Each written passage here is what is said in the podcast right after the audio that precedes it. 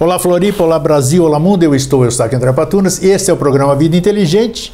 E também hoje serve para os dois, para o programa Grécia Sempre também, porque eu estou trazendo aqui o padre André Sperandio, que é reitor paroquial da Igreja Ortodoxa Grega São Nicolau aqui em Florianópolis e vai nos trazer uma série de esclarecimentos no que tange a fé e religião.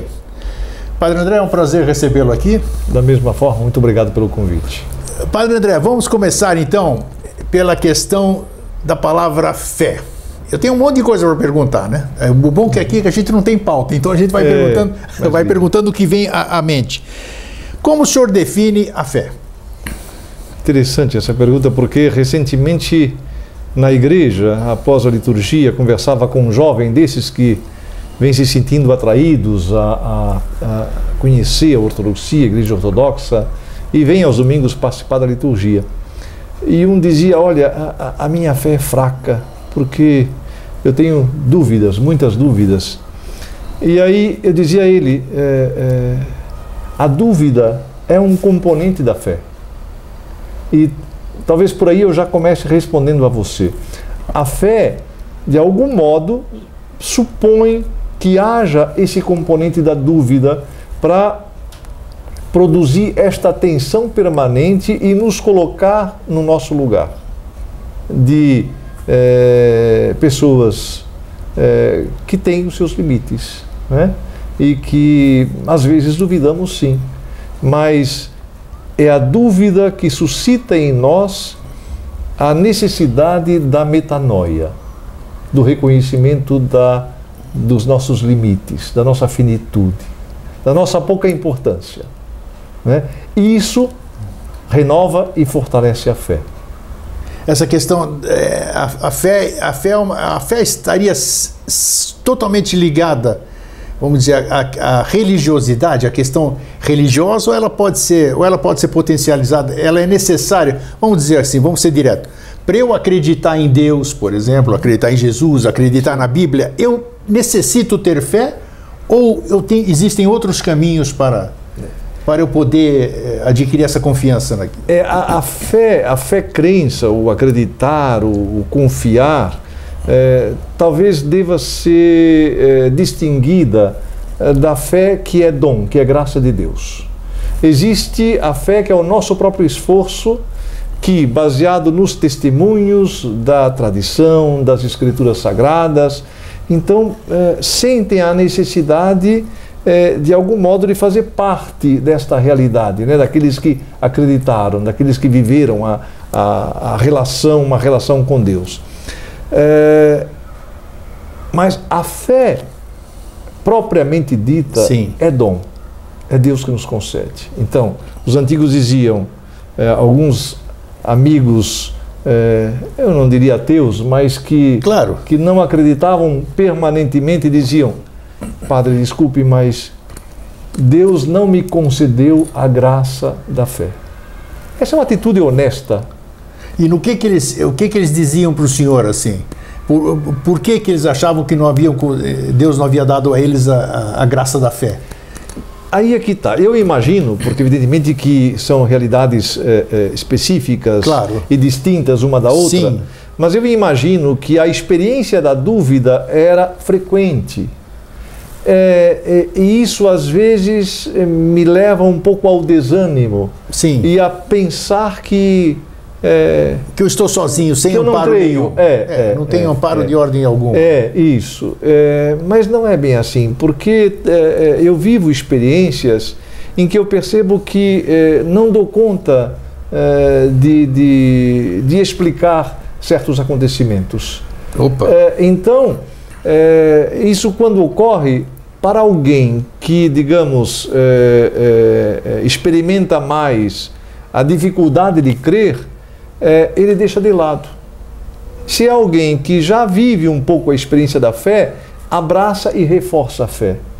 Então é cada um. Eu, eu, eu, eu assim, é, é, é penso o seguinte: é, eu, na minha experiência de vida, até hoje, eu não encontrei alguém que eu possa uh, afirmar uh, ter sido essa pessoa ah, uma pessoa ateia, um ateu. Eu não Sim. encontrei. Eu encontrei agnósticos, muitos. Agnóstico, Pessoas isso tem que muito. realmente. suspendem o juízo. Não, é? não. Tudo, tudo que me aconteceu até hoje não é suficiente para que eu aposte. É? É, então eu suspendo o juízo. Eu vou tateando. Quem sabe um dia aconteça alguma coisa tão extraordinária é, que me faça tomar uma decisão. Sem dúvida. Então, essa é uma atitude de agnosticismo. E o que, que o padre respondeu para esse seu amigo que disse que não tinha. Eu lhe interrompi É, eu- exatamente na hora. É, eu disse a ele o seguinte, "Hum, hum, meu querido, a dúvida é um componente importante da fé. Por isso que nós temos um dos doze apóstolos, Tomé, Sim. aquele que esse- duvidou. Esse eu sou amigo dele. É, todos disseram, afirmaram que viram, que tocaram. ta- Não, espera aí, mas eu não vi. Os meus sentidos não alcançaram. Perfeitamente. Então eu preciso vê-lo, eu preciso tocá-lo ali nas feridas, não é? E, e aí acontece o encontro que ele possibilita pela sua dúvida, porque Jesus retorna, estando novamente eles reunidos, estando novamente as portas fechadas.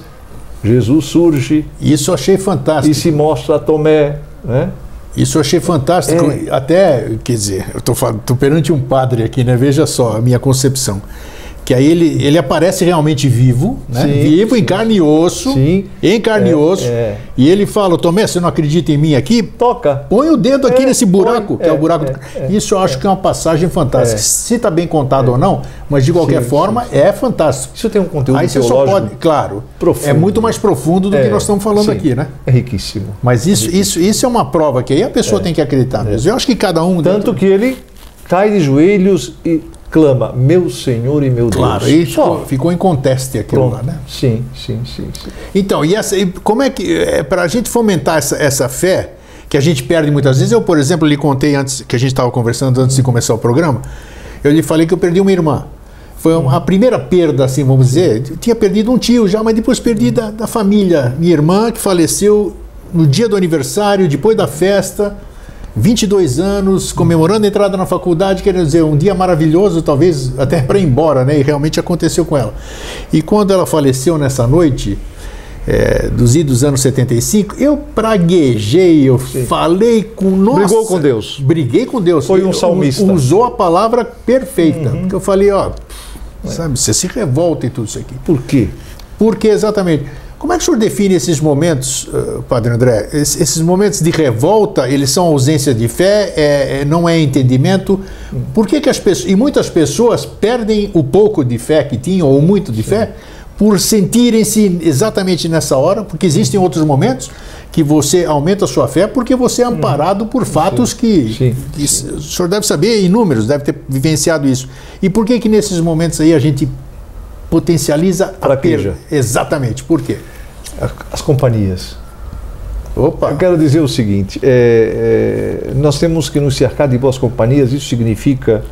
é, as companhias que eu quero dizer é, é, os, os- aquelas figuras bíblicas do passado, né? É, os profetas, os patriarcas. Então, por exemplo, o livro de Jó sim, nos mostra uma relação de enfrentamento de uma criatura com o seu Criador.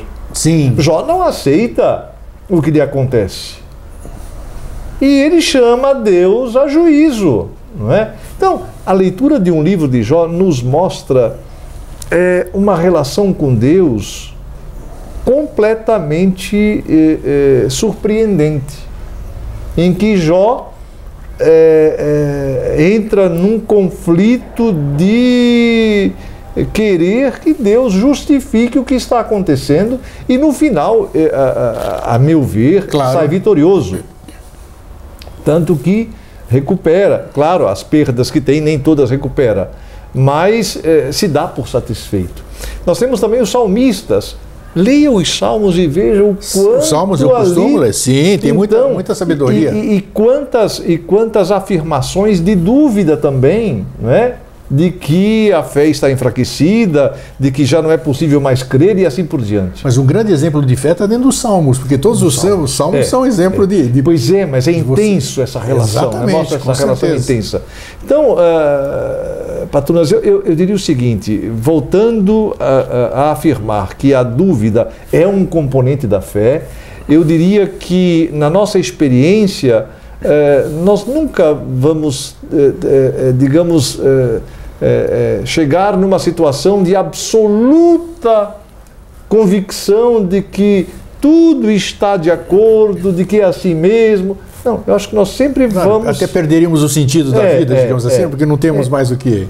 É, é, eu, eu, eu, diria que, que a condição humana, né, esse, esse, esse status humano, é, é inerente a esse status é, essa, é, essa insatisfação permanente. Claro. Claro, porque, é porque ele... nós somos meio deuses e homens, né, misturados sim, aqui, sim. não é? Nós estamos numa condição de queda, não é? E a gente fraqueja muito na menor dificuldade, no é. menor problema, no menor enfrentamento, é. a gente fraqueja. E estamos muito. a caminho de uma restauração, não é? Então, enquanto isso, meu amigo, nós experimentamos Com certeza. os sofrimentos, as limitações. Esse é o crescimento. Mais, é? Trazemos a nosso, o nosso calvário sim, também, digamos sim, assim. O calvário. Eu quero lhe fazer uma pergunta mas não pretendo que seja uma saia justa de forma alguma. Tá, nós, nós, falamos de agora há pouco de Bíblia. Eu falei, uhum, eu fiz a citação uhum, de Bíblia. Uhum.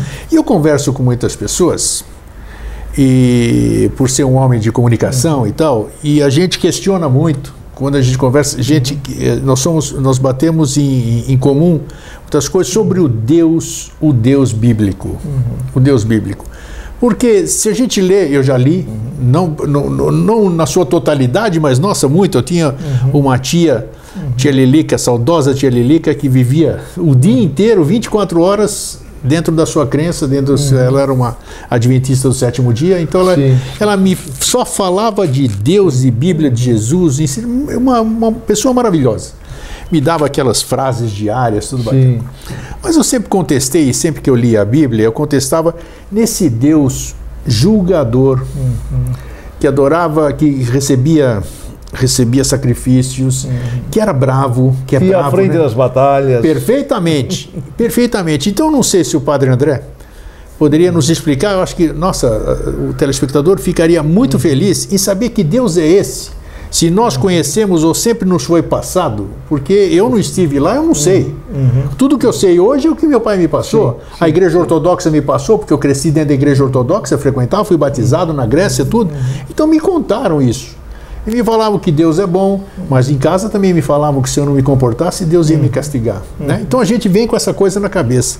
Então a pergunta é: pode ser uma pergunta difícil. Uhum. Que Deus é esse que está na Bíblia, uhum. que não é Pai de infinita bondade e misericórdia, como todos falam que ele é, um pai, né? apesar de ser pai e mãe ao mesmo tempo, né? não é uma pessoa, Sim. não é um ser, é, um homem sentado ali uhum. num trono, como a gente vê. Que Deus é esse que está na Bíblia? Uhum. A história de Deus e da humanidade é uma história riquíssima e que a, a Bíblia vai é, modo como os livros estão organizados, Sim. ela vai nos dando uma ideia. É, não só é, daquilo são que diversos autores, né? São claro. diversos autores, são diversas experiências, diversos de entendimentos, Deus, diversos entendimentos, mas é, no cômputo geral, ela toda ela é um modo que Deus encontra de ir se revelando a nós. Evidentemente que a, a capacidade de compreensão que o ser humano de Sem 1500, 2000 anos, 2000 anos atrás tinha era diferente da que temos hoje, da que Jesus teve no seu tempo, não é? Então nós temos na Bíblia o registro de como é que as pessoas se relacionavam e como é que pintavam Deus. Ora, se numa determinada época é, fazia parte daquela cultura, daquela realidade, as batalhas, as guerras, Sim. as relações de servo é, é, e senhor, enfim, tudo isso você acaba de algum modo se valendo para poder falar de uma relação. Deus não podia é, é, falar de coisas que só viriam a acontecer mil anos depois. Usar Sim. uma linguagem que só seria compreensível dois mil anos depois. Certo. Não. Então, usou-se uma linguagem compatível com o entendimento de uma determinada época. É preciso, ao ler a Escritura, eh, fazer essas ponderações todas. É preciso tomar cuidado.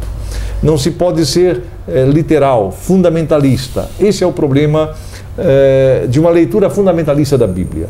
Eu vi, por exemplo, recentemente num programa de uma igreja também evangélica, pastores, teólogos de, de elevado nível intelectual, debatendo eh, sobre a existência histórica eh, de uma determinada geração de homens gigantes, conforme narra a, a Escritura Sagrada. É preciso tomar cuidado. Não se pode negar absolutamente, não se pode afirmar absolutamente. Perfeitamente. É preciso manter um certo respeito, um certo temor Falou a palavra diante mágica. dessas realidades. Respeito. Nós não temos como comprovar nem afirmativamente, nem negativamente, então vamos ser humildes. Muito bom. Né? Muito bom. Vamos afirmar aquilo que podemos afirmar, né? E aquelas outras coisas a gente vai estabelecendo uma relação que é muito apropriada na vida cristã ortodoxa de o ser humano na sua relação com os mistérios. Os mistérios que nós temos acesso só através de todo um mundo de simbologia, de ritos, não é? E na nossa igreja oriental isso tudo é muito rico, não é uma beleza. Eu Então, é- fiquei- é, eu como a fiquei- gente acende aos mistérios. Eu fiquei eh, surpreendentemente satisfeito com a sua resposta. Muito, muito bem, muito bem colocada. Agora, essa, essa forma que a, a igreja continua, a igreja estou generalizando, Uhum. generalizando. Nós vamos falar, inclusive, daqui a pouco sobre essa diferença. Eu quero Uhum. saber, através das suas palavras, da sua, da sua explicação, o porquê que nós temos tantas igrejas, Sim. por que tantas, né? Vamos lá descobrir. Denominações. Perfeitamente, É. perfeitamente. É, e- só que essa, existem doutrinas, religiões que sustentam ao pé da letra. Então, uma instituição, uma instituição que se diz representante de Deus, porque Deus tem representantes aqui, né? A gente assim o traçou. Por que, que elas continuam sem ter essa visão holística ou mente aberta que o Padre André acabou de expressar para nós? De perceber que a interpretação dada que lá foram escritos por seres humanos, é, com entendimento da sua época, brilhante essa colocação, bem lembrado, professor. Por que eles continuam sustentando isso e não trazem essa, essa teologia ou, ou teofania ou, te- ou teorrevelação, vamos dizer, para os dias de hoje, adequando-as ao entendimento atual? Por que, que elas são tão radicais e conservadoras nesse sentido? Esta pergunta ela pode nos levar longe Pode, e até sei. um pouco perigosa. Porque existem aqueles mais simples que de fato é, é, é, temem trilhar por caminhos, por exemplo, do método histórico crítico para fazer uma leitura da Escritura Sagrada. Temem aonde isso possa levar. Sim. Então preferem Sem du- o na dúvida, não ultrapasso. fundamentalista. né? Que nem no... É, não, é aquilo que está escrito e acabou. Perfeito. Mas aí também acabam tendo problemas, porque lá pelas tantas são confrontados com situações em que se mostra, não, mas espera aí, então como é que você explica que aqui a escritura diga isso e aqui diga o contrário disso? Perfeito, é uma fonte inesgotável É. de coisas aqui assim. tem a amigo. esse nome, a presença dessas pessoas, essas datas, aqui tem Não a tem. informação diferente ou não tem. Isso, Aí elas para a discussão por aí. perfeito. né?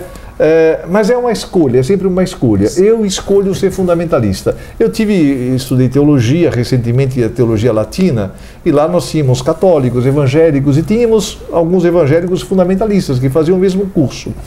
E eram pessoas muito amigas, pessoas bem instruídas, Claro. culturalmente, é, é um nível cultural muito bom. Eu dizia, mas escuta, eu converso com você e percebo nas minha, na minha relação contigo que você não pensa assim. Mas aí, quando estamos discutindo né, no âmbito da teologia, você é categórico na afirmação disso é, é, numa perspectiva fundamentalista. Ela falou, não, é porque agora eu não posso, como pastor ou como, né, Ah, é, eu tá. tenho que estar fechado com isso aqui. Porque se eu não mantenho esse entendimento, Isso aqui é uma árvore cheia de penduricalho, começa a cair tudo. Perfeito, entendo perfeitamente. Então é mais ou menos isso. Tá. Agora, não há como. Eu, eu diria o seguinte, que é, é, nós estamos nos aproximando do meio-dia, da luz do meio-dia. Né? É, aliás, tem, teve é, vários autores que, que, que, que apontaram para essa, essa, essa, essa etapa em que vai ser difícil é, é, esconder algumas verdades. Dizer, Será? É, é, a luz do meio-dia está brilhando. A ignorância escraviza, o escraviza, padre sabe, né? Então é, tem muita gente que não quer é. que, que, as pessoas sejam esclarecidas. Não quer se expor à luz. O senhor acredita que, que a luz se fará? Eu não tenho a menor dúvida e tenho acompanhado. É, faça um retrospecto né, da minha infância para agora. Quer dizer, hoje é, a situação política que nós vivemos no Brasil, sim, quando está ficando difícil você manter é, velhos costumes, não é possível mais. É, porque. Há discernimento, o discernimento está crescendo. Se, se, tirando, a, tirando a parte simbólica do Apocalipse, sim. que é a revelação. Né? Revelação, né? sim. É, porque você, você vai achar, uhum. todo mundo acha. Primeiro, volta de Jesus. Né? Tudo, tem gente que acredita que pensa que vai que ser assim, vai ser assim, assim, que ele vai vir voando, é, uns anjinhos é, tocando trombeta, é, que isso, ao nosso ponto de vista hoje, seria sim, algo ridículo. Sim, sim, da mesma forma como as trombetas do Apocalipse e tal. isso aí são tudo simbolismos sim, ser interpretados. Então, o Apocalipse, na sua concepção, ou seja, a revelação não essa coisa de resgate, juízo final, Sim. que a gente vai estar tá voltando naquilo que eu acabei de dizer, né? Naquela, alguém vingador que vai nos julgar Sim. e vai acabar com a gente, você é bonzinho, você não é, é. você vai para cá, você vai para lá, então cadê a, a bondade nesse aspecto? O senhor acha que o Apocalipse já estamos vivenciando a revelação? Não, não tenho dúvida. Opa! Eu não tenho dúvida de que nós estamos na consumação. Na consumação? É. Então eu já, acho que já, nós já, tá, já estamos caminhando. Está é, havendo depuração já. É, é, a gente percebe é, com muita clareza, assim, do ponto de vista espiritual, é, que os tempos. Isso o senhor sente em todos os níveis, até no seu coração, vamos dizer. É, é, eu, eu, diria que eu sinto no meu coração. Ah, então, isso é, isso especial, é mais, né? É porque aqui é o lugar mais puro, né? e os estudos muito. que se faz também, né? daquilo que se apontava para os tempos futuros. É, evidentemente que tem aí uma experiência recente de quatro anos de, de, de banco de escola de teologia, sim, sim. em que se debate com um grupo de mais de 20 pessoas todos os dias, não é? Em que se conversa, fizemos um estudo específico sobre o livro do Apocalipse. Que bacana. É, é, é, é Esses resultados foram, foram, divulgados ou não? Foram publicados? Não, não, não, São não? trabalhos que cada ah, um tá. desenvolveu. Eu mesmo fiz uma apresentação belíssima, eu lembro disso. Eh, e outros fizeram eh, apresentações de tópicos interessantíssimas.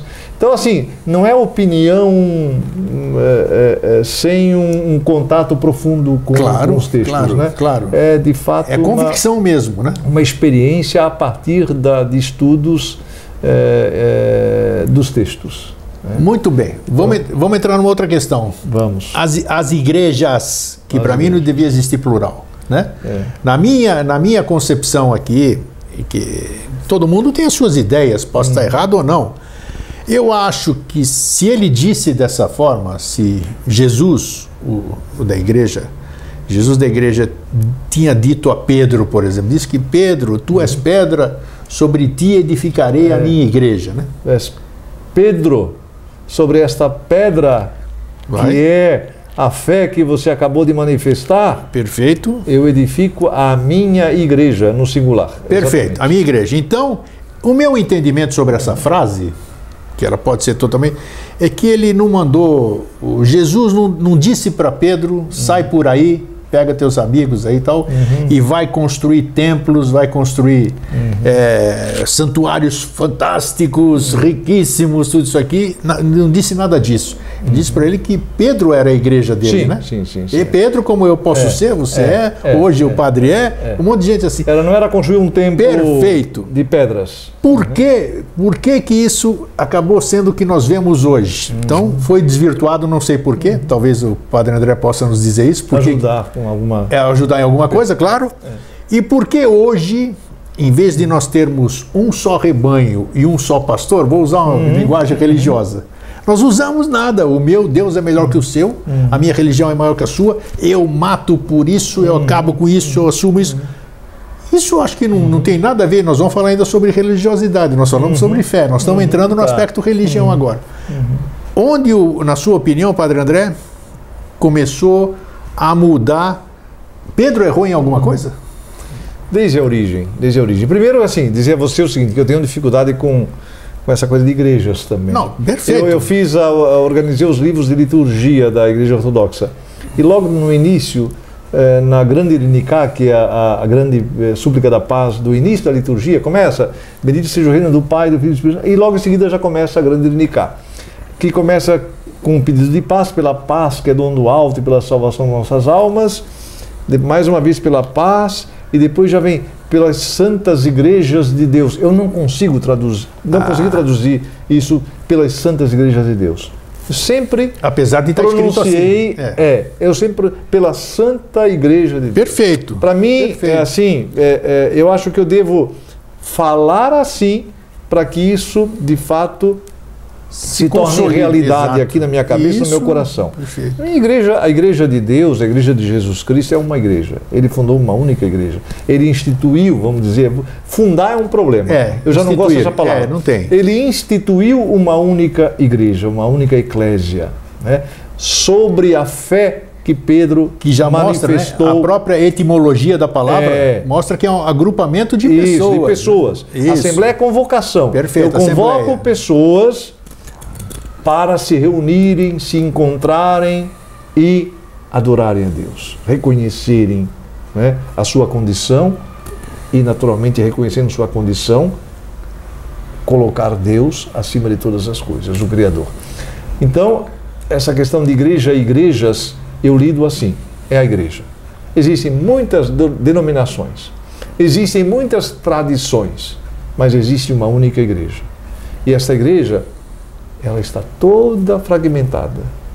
Ela está feia, precisa consertar. Ah, É. perfeito. Então, ah, graças a Deus agora, porque essas divisões aí, já ah, voltando aqui para a sua pergunta, elas começam lá em Jerusalém, com Pedro e Paulo, que tinham suas diferenças. Sem dúvida, claro. Pedro queria que os cristãos continuassem sendo circuncidados.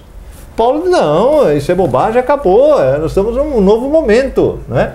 Então houve lá o concílio de Jerusalém, que já se debateu alguns assuntos que dividiam a igreja da época. Depois o- o- os concílios seguintes, Niceia, começam os debates. Constantinopla, eh, Niceia, Constantinopla, Éfeso, depois Constantinopla outra vez, depois Calcedônia. Calcedônia acontece o primeiro grande cisma, em 451, Incrível, se não me né? engano. Dura mil anos. Dura Mil- mil, mil e e tantos anos, quatro, Incrível, quase mil anos. incrível. É o primeiro grande Ah. cisma que dá naquele grupo de igrejas chamadas orientais. Isso aí. Os coptas, os armênios, os sirianos, sírios, né? Eles não aceitaram aquele modo de expressar as duas naturezas de Jesus Tá vendo? Olha só.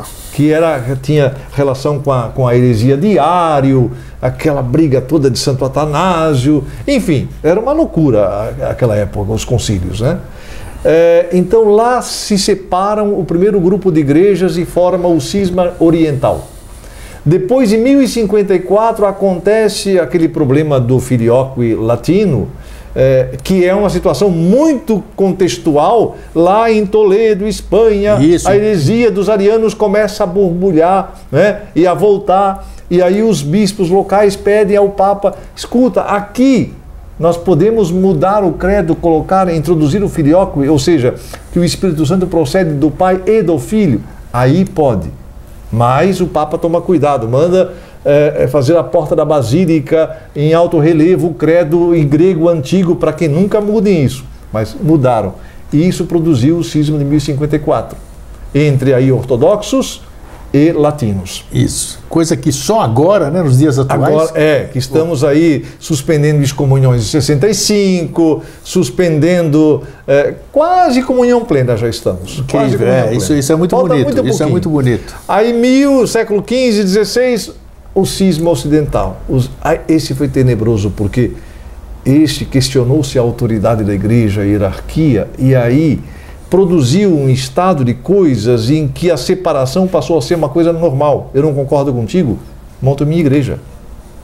Então nós temos hoje o grupo de protestantes históricos, mais tradicionais, luteranos, presbiterianos, batistas, e temos esse grupo grande de igrejas que, que surgiram é, porque eu não concordo contigo. Sim. E se eu não concordo, eu tenho todo o direito de fundar a minha própria igreja. Perfeito. Agora, é, isso que te digo também, de que de fato nós estamos vivendo um tempo diferente e que soa um pouco apocalíptico, no sentido de que as pessoas estão captando que se revela esta realidade de uma igreja una. E é necessário que os cristãos tomem a iniciativa de resgate da unidade, porque essa é a condição. Agora, como, como pode ser isso aí? Porque eu percebo, eu percebo é, que os templos estão cada dia mais vazios. Sim. Estão mais vazios. E eu sei que as pessoas não perderam a sua fé. Uhum.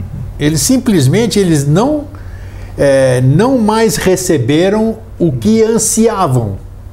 Eu creio que não houve uma renovação, uma renovação, uma uh, como se conseguir essa, esse, essa, esse apocalipse, essa revelação, vamos dizer, considerando que o fiel, vamos chamar de fiel, vai? Uhum. O, o fiel saiu da, da fonte da informação. Ele está indo buscar uma fonte dele, porque ele não está mais sendo suprido por aquilo que o ser dele anseia. Uhum. E não seria. Onde, onde haveria coerência, então, vamos dizer, dessa unificação? Sim, sim. Com uma evasão do fiel, que seria o, o fator unificador. Sim. É, é, como é que juntaríamos, quem sabe? Como é que juntaríamos o corpo com o pescoço? Uhum. Com a cabeça, digamos assim. É, é, e estamos falando num país aqui, o Brasil, que ainda é, é, esse, essa situação não é tão dramática. Ainda a Europa, os templos estão sendo vendidos para usos. Sem dúvida, é, mas já, diversos, exatamente. Né? exatamente. mas eu. eu, eu a, a, essa é, esse é um aspecto, quer dizer, nós não podemos pensar a igreja como as pessoas que estão reunidas aos domingos no interior dos templos. É, porque o que, que eu vejo? A igreja já transcende isso. Ah, é, o padre está falando uma coisa que me, me faz dizer outra. É, eu vejo muitas. Eu, não, é, não, é, não é crítica, isso aqui é. Eu tenho, eu tenho que passar o que eu penso para o senhor ter a oportunidade de, de me esclarecer até. Eu vejo que hoje as pessoas vão à missa uhum. e elas são papagaios de repetição, uhum. vou chamar assim. Uhum. O padre o, o, o, ministrante manda rezar uma coisa, as pessoas automaticamente uhum. já sabem aquilo decor, uhum. Uhum. não sabem o que estão falando, a, maior, a grande maioria não sabe o que está falando. É, ela, é a mesma coisa do que eu repeti, fazia Sim. o ditado na escola, eu decorava aquilo lá. Então não existe mais. Existe mais o aspecto, eu percebo que existe mais o aspecto social da pessoa dentro da comunidade. Eu vou na igreja porque eu tenho que ser visto na igreja como uma pessoa Sim. de bem, porque toda pessoa que vai para a igreja é uma pessoa de bem, né? Vai lá, faz o seu, seu contato com Deus, sua aproximação. Na igreja todo mundo é humilde, dentro de um templo todo mundo é humilde, ninguém. Então eu percebo que as pessoas são assim. É, elas não estão dentro da, da, daquela coisa. Como, como mudar isso? Como mudar não sei isso? se precisa mudar isso, eu acho que não. Não, acha que não? Mas deixa eu explicar por quê antes, né? Porque eu também, é, assim, a, a, a nossa a nossa mente latina, uh, Patunas, uh, uh, valoriza muito essa coisa do, do, do entendimento, da, da, da, racionalidade. Eu preciso, de algum modo, participar, eu preciso contribuir, eu preciso saber o que estou dizendo, eu preciso que isso produza efeitos. Isso, mas essa é, é uma assim, coisa. Mas é assim. É, essa é uma a, coisa. A maioria das pessoas é assim. É, esse é, esse é muito, muito ocidental. Eu não vou lá comungar, é eu não vou lá comungar é. com Deus, eu vou lá para mostrar para a sociedade que eu estou ali, que eu preciso isso. Mas aqui, como padre. ortodoxos, o pensamento a, eclesi, a eclesiologia ortodoxa é um pouco diferente. Então vamos lá, vamos esclarecer isso. Talvez precisássemos de vários programas para irmos, mas hoje vamos fazer o possível. Isso, vamos, vamos levar mais. A eclesiologia mais... ortodoxa valoriza muito essa participação nesse organismo que é a igreja. A igreja é um organismo vivo. esse organismo tem uma hierarquia, as pessoas participam da vida eclesial através dos sacramentos, do batismo, da oração, do sinal da cruz, do incenso, Isso. Né? É, da, da, da liturgia aos domingos, da, da, do sepultamento dos mortos com ofício religioso, depois os ofícios memoriais recordando Isso, os muito, mortos. muito bonito. é. Tudo isso faz parte da vida eclesial. A criança que vai se batizar e os pais e padrinhos devem providenciar um pequeno crucifixo para simbolizar que aderiu à cruz de Cristo, aderiu a Cristo, foi sepultado com Cristo é, é, é, para participar da sua ressurreição. Tudo isso faz parte da vida eclesial Perfeito. ortodoxa. Então, eu, eu, eu, com toda a propriedade, te digo que eu fiz uma crítica muito grande uma vez que eu fui numa igreja ortodoxa e vi pessoas dormindo. Eu falei, mas as pessoas dormem! O que, que é, É, isso? a gente é bem crítico, realmente. É. Eu, e hoje eu peço perdão, porque aí depois eu li um, um grande santo oriental dizendo o seguinte: a barca da igreja oriental ela é exatamente assim. Uns cantam, outros limpam, outros estão guiando, e todos estão na barca em movimento em direção a Deus. Se você se cansa, não tem problema, pode dormir ter soninho. Na igreja, Concordo, concordo. na- por isso é que nas igrejas orientais, lá na Grécia, você sabe muito melhor Sim, do que sim. eu, não tem bancos. Não, é. Tem umas cadeiras altas, né? Isso. a- a- nas laterais, onde as pessoas se cansaram, vão lá, encostam um pouquinho, se apoiam, depois É bem retornam assim lá para o meio da igreja. Não é isso? Não tem banco. Então, Patunas, a igreja é essa realidade viva, orgânica. Eu faço parte. Mas quem sou eu? Eu sou só uma célula viva desse organismo vivo que é a igreja. Então, eu torço pela igreja toda, pela comunidade. Isso suscita amor, suscita vontade de compartilhar, convivência. Eu te digo, te digo o seguinte: o que está faltando na igreja hoje é as pessoas, é, é, todos nós, né, conhecermos mais profundamente a doutrina de Cristo. Tá, e o que está sendo. Vamos falar da Igreja Ortodoxa Sim. a que o senhor representa. O que está sendo feito pela Igreja Ortodoxa Hum. para tornar isso uma realidade? É, são feitos sínodos, sim. são feitas reuniões, são feitos. eh, com- como é que é essa. É. Como é que é Muitas essa, coisas. essa didática, assim, vamos A dizer? Igreja Ortodoxa, ela, ela, ela eh, assim, para nós aqui, eh, sul-americanos, latino-americanos, nós- Sim. Muito recentemente nós passamos a ouvir né, falar em Igreja Ortodoxia, fé cristã ortodoxa, Igreja Ortodoxa. Para nós não existia. Existia Igreja Católica e pronto, depois as pro- protestantes. Então é muito- tudo muito recente. Eh, mas eu quero te dizer que a Igreja Ortodoxa, ano passado, em Pentecostes, realizou um grande concílio em Creta. Em Creta foi. Em Creta, um fantástico. concílio belíssimo. Em Creta, eh, produziu-se, os padres conciliares produziram vários documentos que tratam da vida da igreja, da vida nossa, do dia a dia. Eu quero te dizer que eu estudo constantemente esses documentos, porque além de ter traduzido para o português e facilitado a, to- a todos os países de língua portuguesa que pudessem ter acesso a esses documentos, eu os tenho como base de estudo.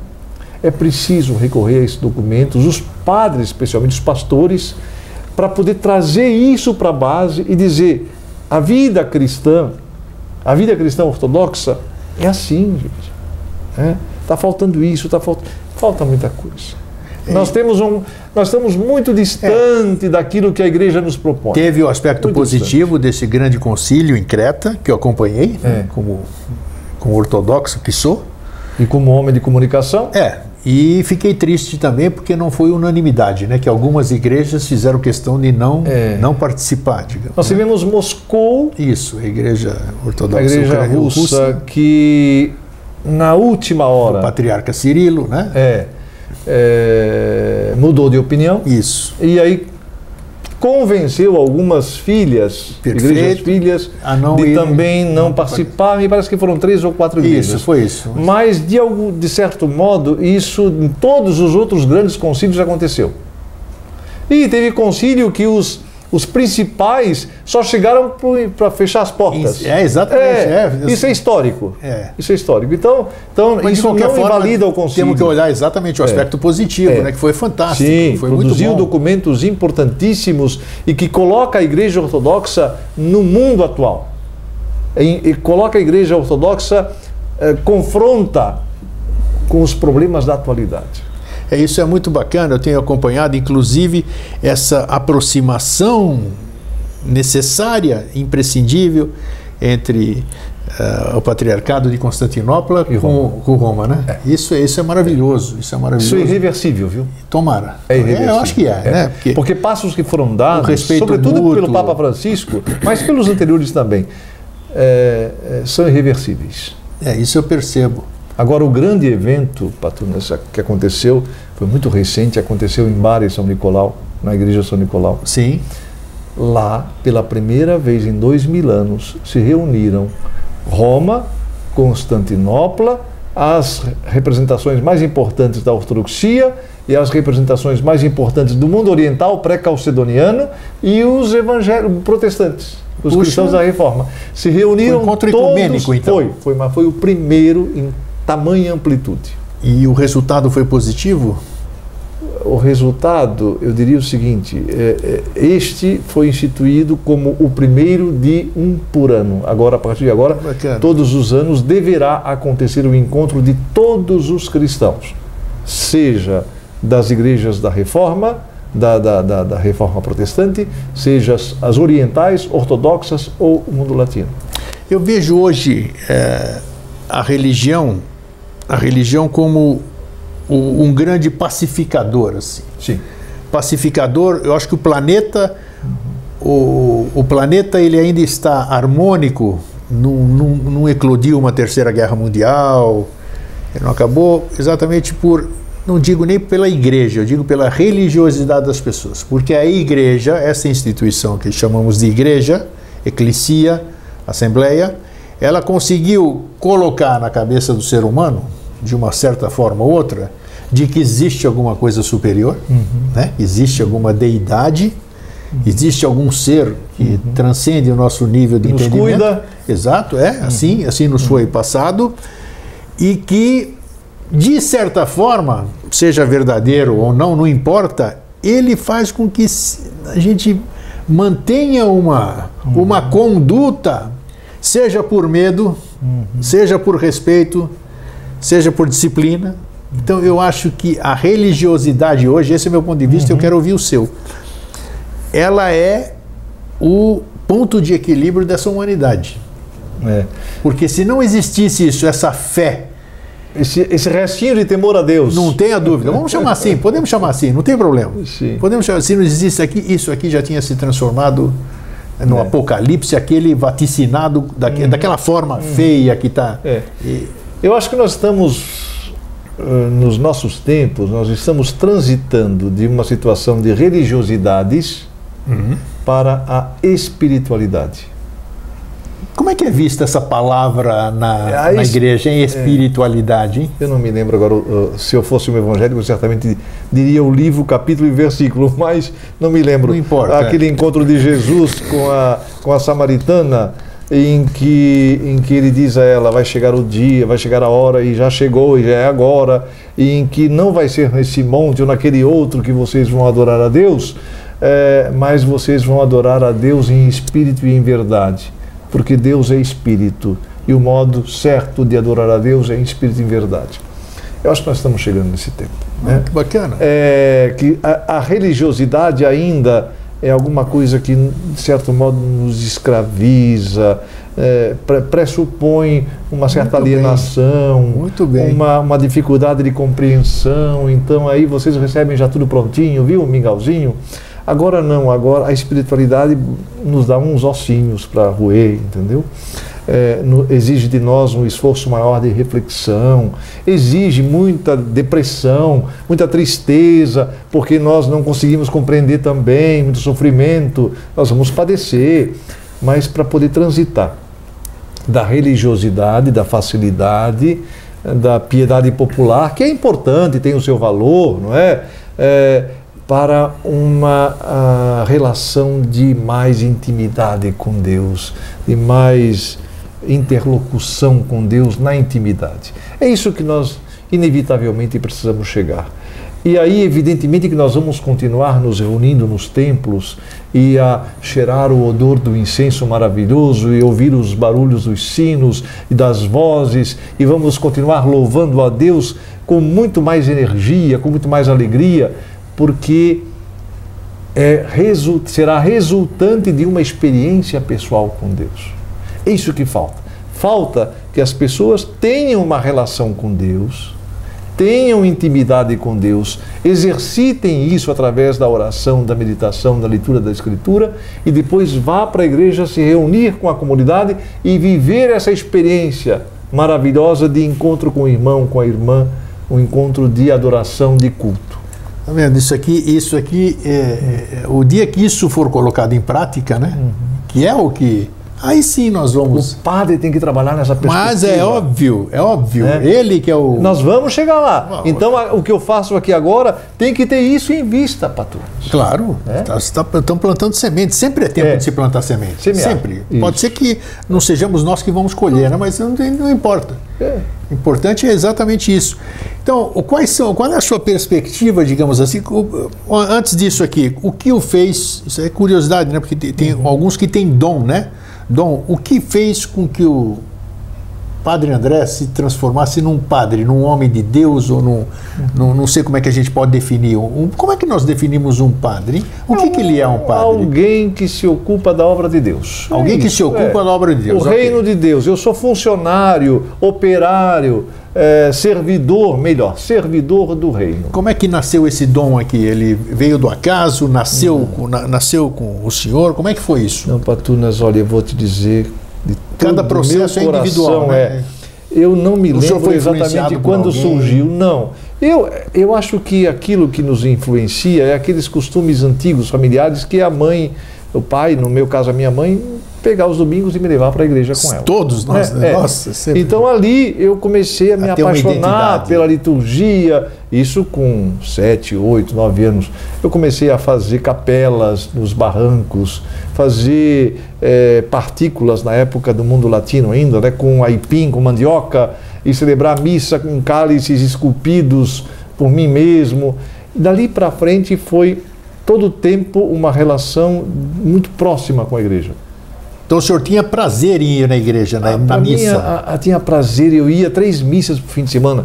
Ia domingo de manhã, uma sábado criança, à noite. Uma criança. criança. É. Domingo de manhã, domingo à noite, eu gostava de ir à liturgia, eu ajudava. Né? Era coroinha, Era foi coroinha, coroinha, provavelmente? Sim, sim. É, depois leitor, e depois seminário menor em Nova Trento, com jesuítas. Enfim, sempre Evidentemente que mantive também um pé no mundo secular. Claro. Fui publicitário, ah, tá. trabalhei na Thompson em São Paulo, uma agência de publicidade é americana. Fiz novela na Rede Tupi. Nossa, na é, na, na antiga Tupi. Fui, tive amigos da, da, do mundo artístico. Bacana. Mas isso nunca me afastou da igreja. Eu sempre tive essas duas, é, é, é essas duas realidades presentes na minha vida. Eu tenho um amigo que a gente joga, faz parte do nosso grupo de sinuca, que a gente brinca de sinuca todas as terças-feiras há mais de 20 anos. Uhum. E ele, depois de adulto, depois de um profissional realizado, aposentado, filhos, netos, ele se tornou um diácono. Ah, que é incrível, é, é. é, incrível isso. Ele Mas é que a vocação esteve sempre. Com certeza, é, né? O é. prazer dele, você vê quando ele transmite pra gente assim, ele é um homem feliz. Isso. É um homem feliz. A graça de Deus quando abraça então, isso alguém, é muito bacana, amigo. né? Então, então é, esse, esse caminho, esses caminhos que as pessoas escolhem, são, são pessoais, individuais, né? Uhum. E hoje o senhor se sente como? Um homem realizado, vamos dizer, não, dentro não. da. Não, ainda? Não, realizado não. A gente. Opa! É, é, é, a gente sempre sente assim que. Não é falsa modéstia, não é falsa humildade, não. Mas é verdade. É, tem tanta coisa para a gente fazer, a gente faz tão pouco. A gente faz tão pouco. É, a gente é, faz conformidade. É, né? vai dando, é conforme vai dando, sim.